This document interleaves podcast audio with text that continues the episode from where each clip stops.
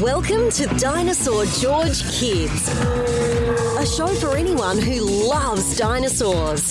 Dinosaur George has studied paleontology for over 50 years and has performed live to over 4 million students across the world.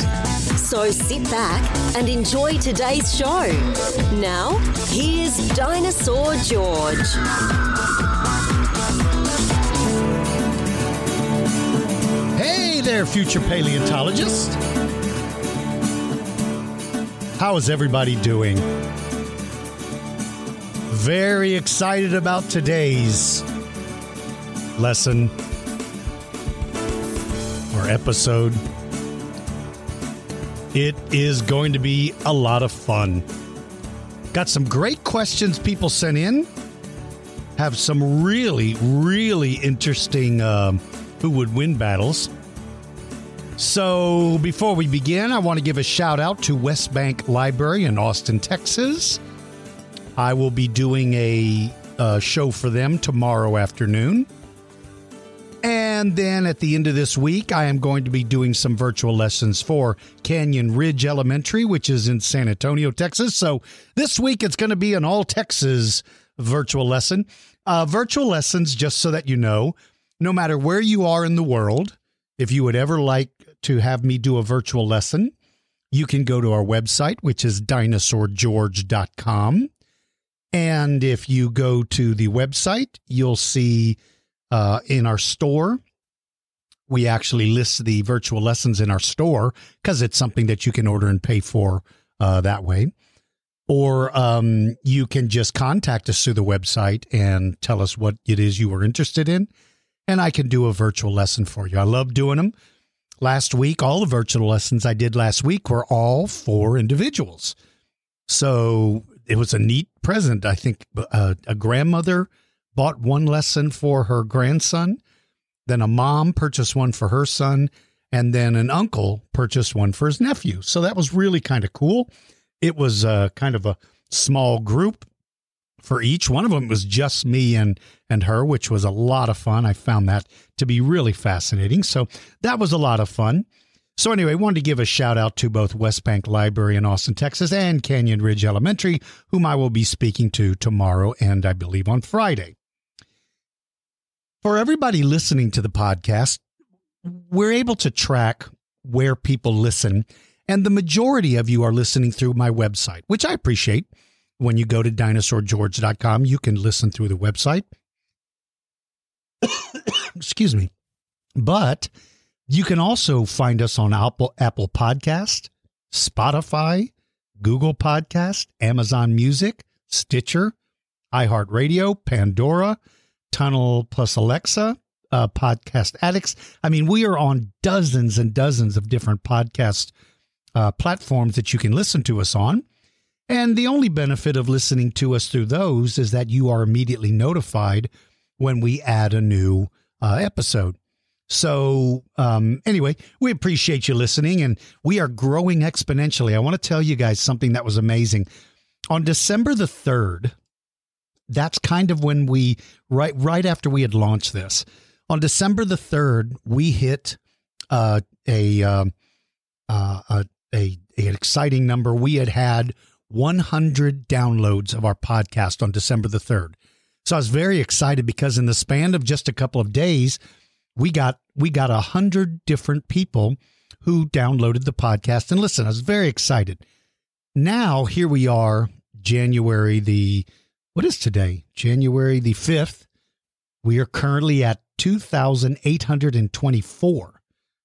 So we have just exploded in popularity, and I am thrilled, thrilled about that. I hope you are all enjoying the podcast. I, I like that so many of you are now contacting us through both my website page, dinosaurgeorge.com. If you click on the Dinosaur George Kids podcast page at the top of the homepage, you'll see a form that you can fill out and you can submit questions. We're getting lots of those. Or there's another way you can su- submit questions, and that is you can go to the Dinosaur George Kids Facebook group and join that group, and you can post your questions there.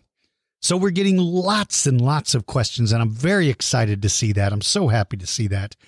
And then, of course, if you are a member of our Patreon club, we have three club le- members uh, levels. We have the Triceratops Club. It costs a dollar a month. And in that, you can send us your questions for the Ask Dinosaur George segment. You also get a free lesson on Zoom. We do a live Zoom lesson once a month if you are a Triceratops Club member. Then, if you are a Raptor Club member, you get two live lessons a month.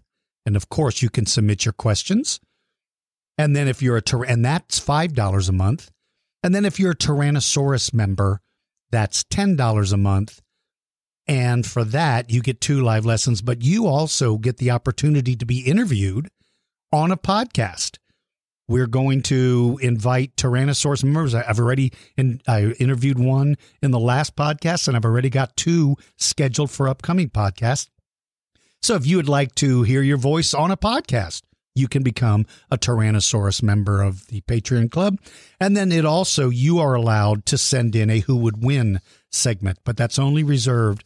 The Who Would Win segment and the interviews are only reserved for those who are a, Triceratops member. So let me just uh, plug the Patreon Club, and then when we come back, we will do our creature feature.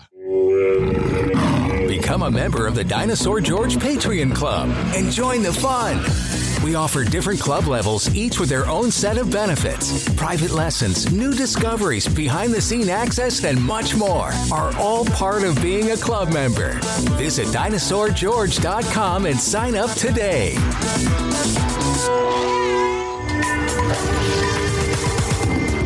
It's time for our feature creature segment.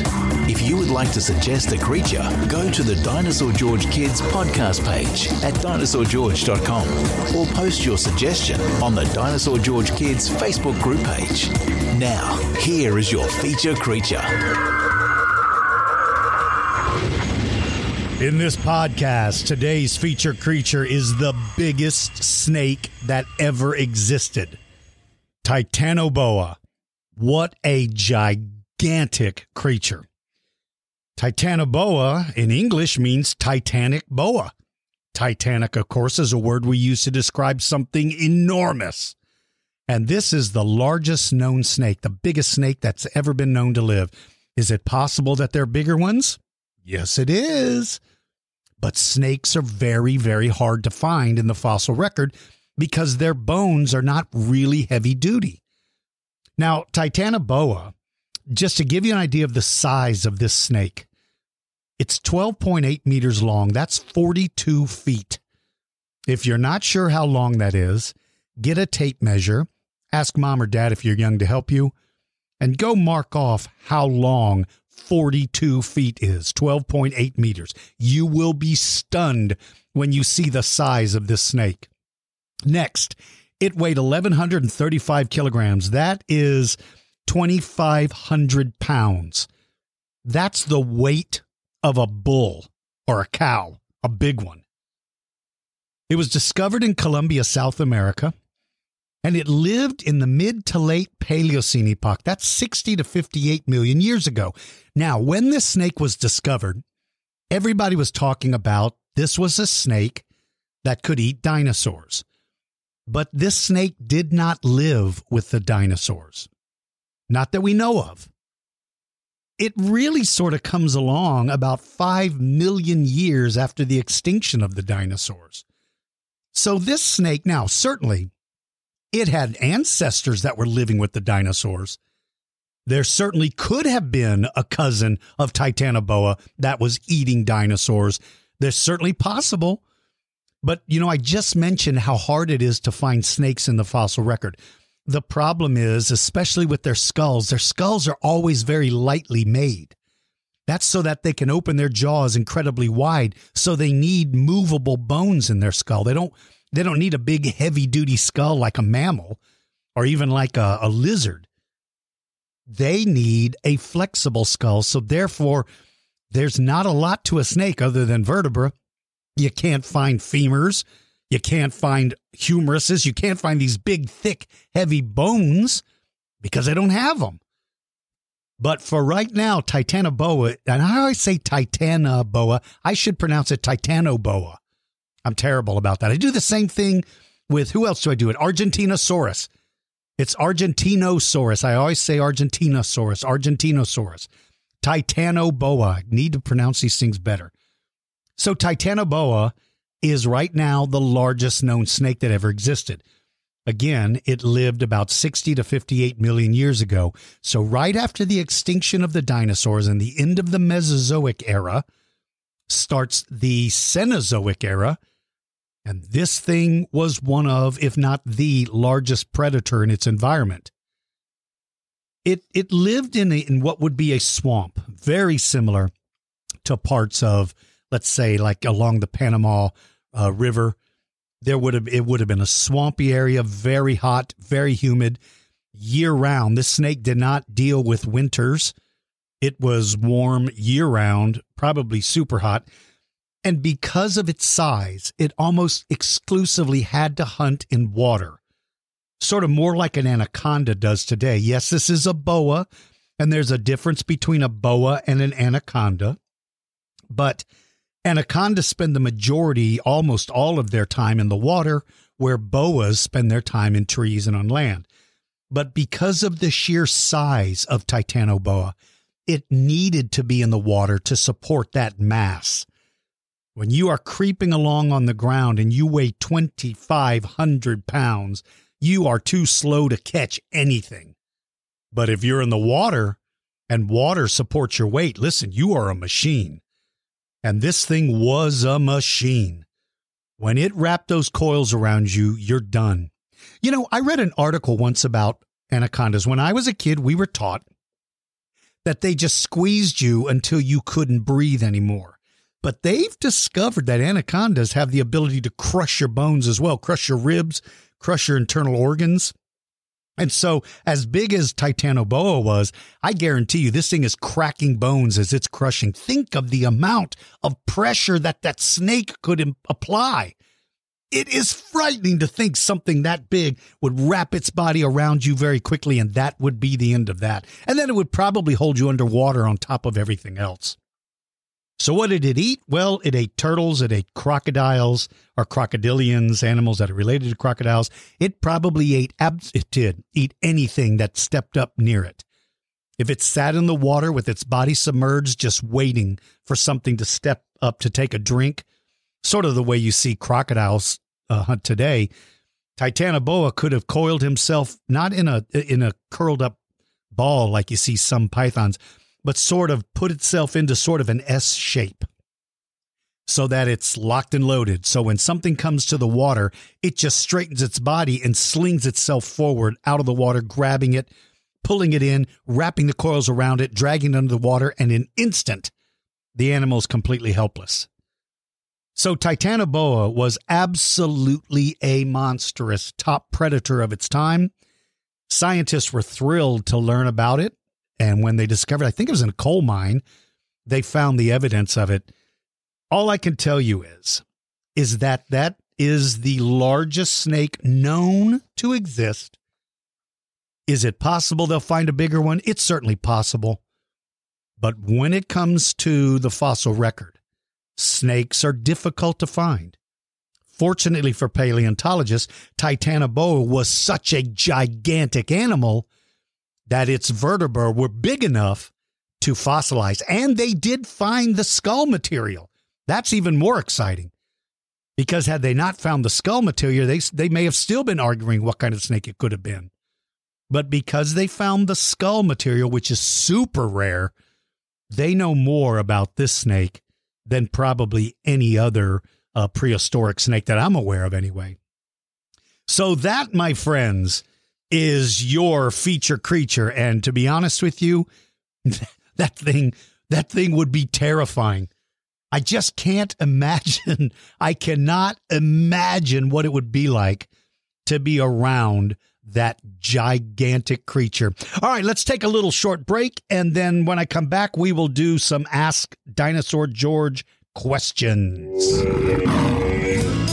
Now you can bring Dinosaur George into your classroom, home, or facility anywhere in the world with our virtual lessons. We offer over 15 different topics, including dinosaurs, prehistoric mammals, rocks and minerals, and more. Any age, any location, and any time zone. Visit us at dinosaurgeorge.com. Do you have any questions about dinosaurs? Just ask Dinosaur George.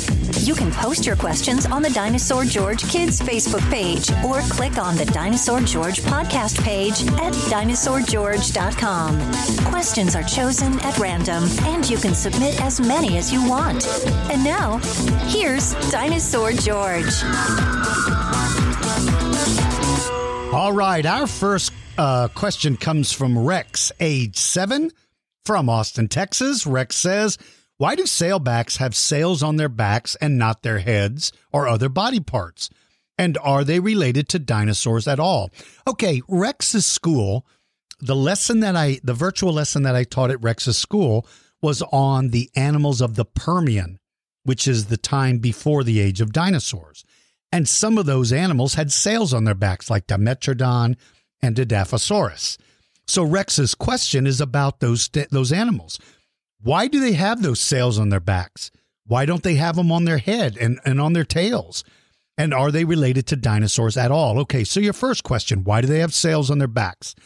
Well, Rex, the best we can tell, the evidence suggests, at least with Dimetrodon, that it is a fish eating animal, meaning that it's probably spending a lot of its time in the water. And if you are spending time in the water, just like on the episode where I talked about Spinosaurus, or I had a question about Spinosaurus, that sail probably helped replace heat, body heat that is lost in the water. When you are standing in the water, the water is is stealing the heat from your body. Even if the water feels warm, unless the water's the same temperature as your body, and most of us don't go swimming in 98 degree water, um, your body is losing heat. So the sail may have been a way to capture the sun's rays and convert them into energy to warm the body. That's that's the best guess that I have. So why did they not have them on their head and why didn't have them on their tail? Well, because the head is the part that's being used for grabbing its prey. And so a sail would actually interfere with that. If you're eating fish, you need to be able to to grab quickly and move your head quickly and then shake your head from side to side when you catch one to try to kill your fish or whatever it is you're eating. A sail would simply get in the way, so that's not necessary. And then on the tail, the tail can be used as a weapon. And it may have also been a way for them to swim through the water.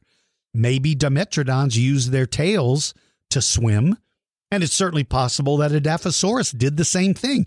We have marine iguanas who are vegetarians. So perhaps Edaphosaurus ate a diet of aquatic plants, but also used that sail to warm itself up without having to leave the water. Or maybe even when it left the water, it would still give a much greater area to grab more sunlight. But they don't want those sails on the tail because if the tail was used either as a weapon or as a way to move through the water, they don't want to sail because that would reduce its effectiveness. So the sail was located on the back, which would be the ideal place to put it. Now, you asked, are they related to dinosaurs at all? Well, they are related to dinosaurs in a way because they all they still have reptilian qualities. So if you go farther back in time, you come to those animals who branched off and slowly became what ultimately became dinosaurs. So they are kind of related in a way. They're not closely related. Their legs are completely different, their skulls are different, but they do if you go far far enough back in time, they do have some relationship. Okay, Maka, age 7 from Dana Point, California writes, "Why are velociraptors killing machines?" Okay, Maka, when we use terms like that, those terms are people terms, human terms not something that would really mean anything to the animals themselves. We just use those descriptive words as a way to emphasize something that the animal can do. Velociraptors are very, very effective hunters because of their body shape and because of their weaponry. So you hear people calling them killing machines as a way to say that thing would have been a very effective hunter. But to call it a very effective hunter isn't a, re- a neat, cool description. To call it a killing machine, most people recognize that as, ooh, this thing is bad. But in science, that's not a term that scientists use, and it's really not a term that that that would would accurately describe anything. The only killing machine would be a robot that kills absolutely everything. That would be a killing machine. No thinking, no reaction, just simply killing everything. So, in all honesty, Maka, when you hear those kind of terminologies used to describe an animal, those are just descriptive words. That's a good question. Okay. Uh, Renan, age six from Houston, Texas. How long was Titanoboa? Hey, how cool is that? What a great, what a great episode for you to write uh, or be included in, uh, Renan. That's real. That's a good question. Of course, that was our feature creature, and he was 42 feet long. That's kind of cool. Okay, Aubrey, age seven, didn't tell me where Aubrey lived, but Aubrey said, How many days did dinosaurs live? This is from Aubrey or Ad, Abby, which I guess is your sister. So, uh, Aubrey and Abby, how many days did they did dinosaurs live? Well, if you're talking about how old could they grow to be, some people believe Tyrannosaurus has lived to be about 50 years old. Raptors may have lived to be maybe 13 or 14 years old. Maybe duckbills could live to be 50, maybe 60 years old. I've seen estimates of the long necked dinosaurs living 200 years. One of the difficulties, Aubrey, is that there's no absolute way to say with certainty how old a prehistoric animal is you can count the growth rings on some bones, but it's not like a tree where it's absolutely crystal clear how long that animal has lived. So it's kind of hard answer to answer, or hard question to answer, but I hope that helped you a little bit. Okay. Uh, Gernima, age 11 from Plano, Texas. What happened to the blood of the dinosaurs? Okay, Gernima. Um, when an animal dies, in almost all the instances, the soft tissue, which is the skin and the muscles and the cartilage and the eyes and the nose and the internal organs and the blood decompose.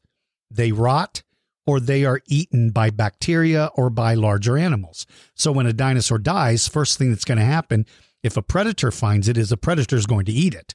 So right away a lot of the blood is consumed by the predator. But if it's not, then the blood will be consumed ultimately by bacteria. Now, there could be instances where we can find blood in the fossil record, but that would usually be when they are encased in amber.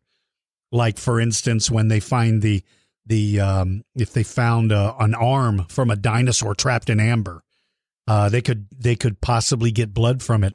Um, the the biggest problem with blood as it deteriorates and there's been some arguments that some people say, no, they found fossilized blood.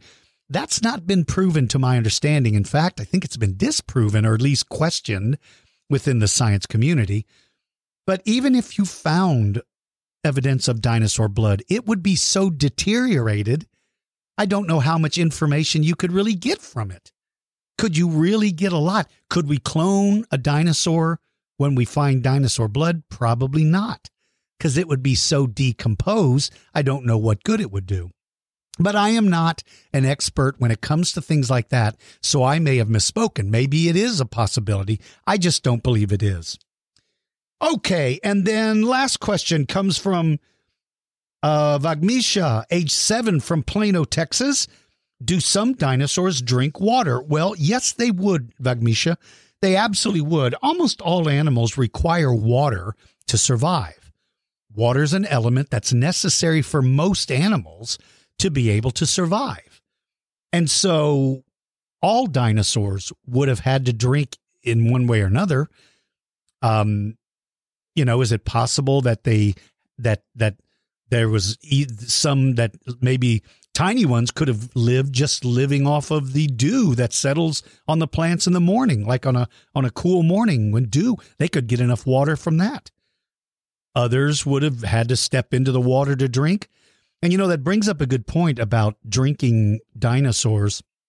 Um we uh, my family has raised cows my entire life. So when cows go to drink, that most of the cows prefer to walk out into the water because drinking near the shore is more difficult because they don't want to suck up mud from the bottom of the river or the stock tank. So they want to walk out into the water where when they drink, it's less likely that they will inhale something else. Dinosaurs probably did that same thing. And that is how giant crocodiles, I think, were able to catch dinosaurs giant crocodiles like Deinosuchus and Sarcosuchus, they're gigantic. They can't sit real close to the shore. They've got to be in deeper water to hide their body. So I think dinosaurs drank the same way a lot of modern mammals drink. They like to walk out into the water to drink instead of drinking right along the shore.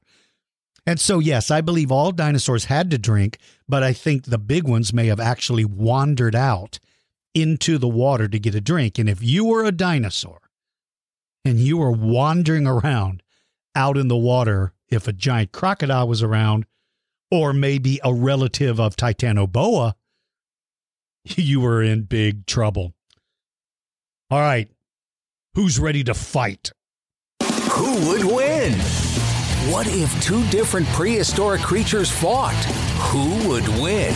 T Rex versus a giant wolf? Raptor versus terror bird? Spinosaurus versus Triceratops. You choose the animals, and Dinosaur George will size them up and pick a winner. Now, get ready. It's time to find out who would win.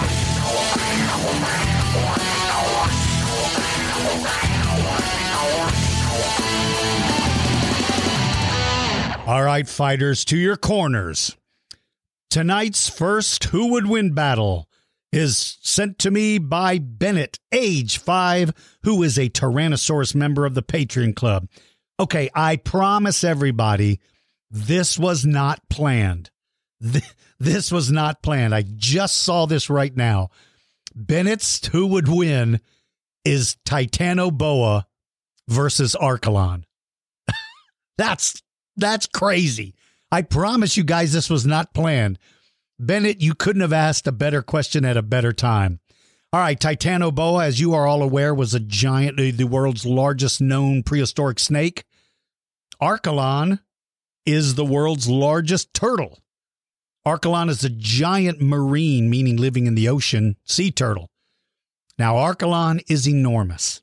Titanoboa is titanic. These are two heavyweights. The one thing Archelon has in its favor is that no matter how hard Titanoboa would try to wrap its coils around and squeeze, that's like squeezing a suit of armor. Archelon's shell is incredibly heavy duty. Incredibly heavy duty. I don't even know if Titanoboa would be able to crack that shell. And if Titanoboa cannot crack that shell, it's never going to beat Archelon. Archelon could just sit there and just tell the snake, you know what? Let me know when you're tired because I'm not having trouble breathing. You're not squeezing my lungs. You're squeezing my house, and my house don't hurt. So I think Archelon is way, way heavy duty for Titanoboa. Now, earlier when I was talking about Titanoboa and I said it ate turtles, it ate turtles, but it wasn't eating turtles the size of Archelon. It was eating turtles that was small enough that even if it couldn't crush the shells, which I think they probably could, they could still fit their mouth over and swallow it. I don't think Titanoboa could ever open its jaws wide enough, even if it could crack that shell of Archelon and kill it. I don't think it could ever even get Archelon in in it. It's just too immense. So, in my opinion, Bennett, this fight is going to go to Archelon, who's going to beat our feature creature, poor Mr. Titanoboa. Okay, Gabe, age seven, who lives in Georgia and is a Tyrannosaurus Rex a member of the Patreon Club. Gabe writes, and by the way, uh, Bennett, Gabe, glad to hear from both of you. Uh, Gabe writes, who would win? T Rex versus Carnotaurus or Irritator versus Spinosaurus? He sent me two. Let's start with T Rex versus Carnotaurus. In this corner, we have the king of the dinosaurs, one of the most powerful bites in the dinosaur kingdom. Teeth like railroad spikes, the size of bananas, 12 inches of solid, gigantic, armor piercing shells in its mouth. In the other corner, we have Carnotaurus, whose only opportunity to win is to stay away from the skull of that Tyrannosaurus Rex. If Carnotaurus can keep running around behind him where T Rex can't turn fast enough, maybe Carnotaurus would inflict enough injuries to where T Rex would just say, enough, fight over. But I don't think he's ever going to kill Tyrannosaurus Rex. T Rex is just simply too gigantic. As for your second battle, Irritator versus Spinosaurus, these two are cousins. They probably don't like each other very much because cousin dinosaurs don't get along so well. I don't think they liked each other very much. In uh, in one corner, Spinosaurus, of course, it's got the size. It's got the overwhelming size. It's enormous compared to Irritator. Irritator's big, but you're talking about the difference between, I think, 32 feet Irritator and Spinosaurus, I think, is close to 50. So Spinosaurus outguns this guy in every way bigger claws, bigger jaws, more power, more strength. In this particular fight, Irritator has a chance if Irritator can stay out of the jaws of Spinosaurus or stay away from those claws of Spinosaurus Irritator might win. Let me tell you this Irritator may have had longer legs than Spinosaurus, even though it's a smaller dinosaur. Irritator may have been faster. So maybe I shouldn't be so quick to to to crown Spinosaurus as the winner in this fight. This is a good one, Gabe. I got to think about this a little bit more. I'm going to say that my gut feeling tells me Spinosaurus wins, but Irritator might come a little harder with more weaponry than I'm giving it credit for. And finally, the last one. This one comes from Noah, my buddy Noah, who has sent me the best who would win. And this one is insane. Dinocrocuta versus the giant bear dog. Now, if you are unfamiliar with these two animals, these are both mammals. Dinocrocuta looks like a hyena on steroids, and the bear dog is this gigantically powerful dog that looks and acts like a bear. These two animals are enormous. Both have unbelievably powerful jaws. Both are big. If there's one advantage in this battle, I believe the bear dog has it because it has claws. Dino Dinocrocuta does not have the kind of offensive claws that would be used in a battle. Dinocrocuta is going to rely on those jaws. If that thing clamps down, it's not letting go. But the bear dog has the same kind of heavy duty jaws, but it also has claws. So, in my opinion, in this particular battle, winner is the bear dog because it's just too ginormous. All right, my friends, that wraps up this episode. Um, I don't know if you're going to have time to to hear this before this or not, but let me just let me jump to my calendar because I've got a cool event scheduled. Okay, on Friday, January the eighth, at five p.m. Central Time. 5 p.m. Central Time, January the 8th. That's a Friday evening. I'm going to record another podcast, but I'm going to do it live on Facebook. I'm going to do a Facebook live broadcast of me recording the podcast. So if you'd like to see what it's like, I mean, it's not going to sound any different when you hear it, but one of the benefits is if you go on to Facebook and you see it, you can submit questions through Facebook that I will answer at the end during the Ask Dinosaur George segment. So you will hear this on two places. there is the Dinosaur George Facebook page and the Dinosaur George Kids Facebook page. You can watch it on either one. It's going to be simulcast to both. You can watch it on either one. And if you would like to watch it being recorded, which I don't know how exciting that's going to be, but the benefit is that if you hear it or if you join us, you can submit questions to me during the podcast that I will answer. And just to give you a sneak preview, the feature creature for that episode is Megalodon, the biggest shark that ever lived. So if you want to be part of it, please make sure if you want to follow it on Facebook, you can either like the Dinosaur George Facebook page or you can join the Dinosaur George Kids group page and you can watch it live. That again is January the 8th, 2021 at 5 p.m. Central Time. So you have to find out which time zone you're in and have your parents, if you're young, have your parents help you figure out what time that would be for you. Because if you lived in New York City, that would be six o'clock for you.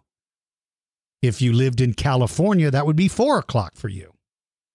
So, and depending on where else you live, because we have listeners from Germany and all over the world. So, um, anyway, that's it for today's podcast episode. I hope you all enjoyed it. Be safe, everybody. Take care of yourselves. Be kind to everybody around you. And if you know somebody who you think would enjoy this podcast, please share it with them because I want to see those numbers grow. Until Friday, take care, everybody.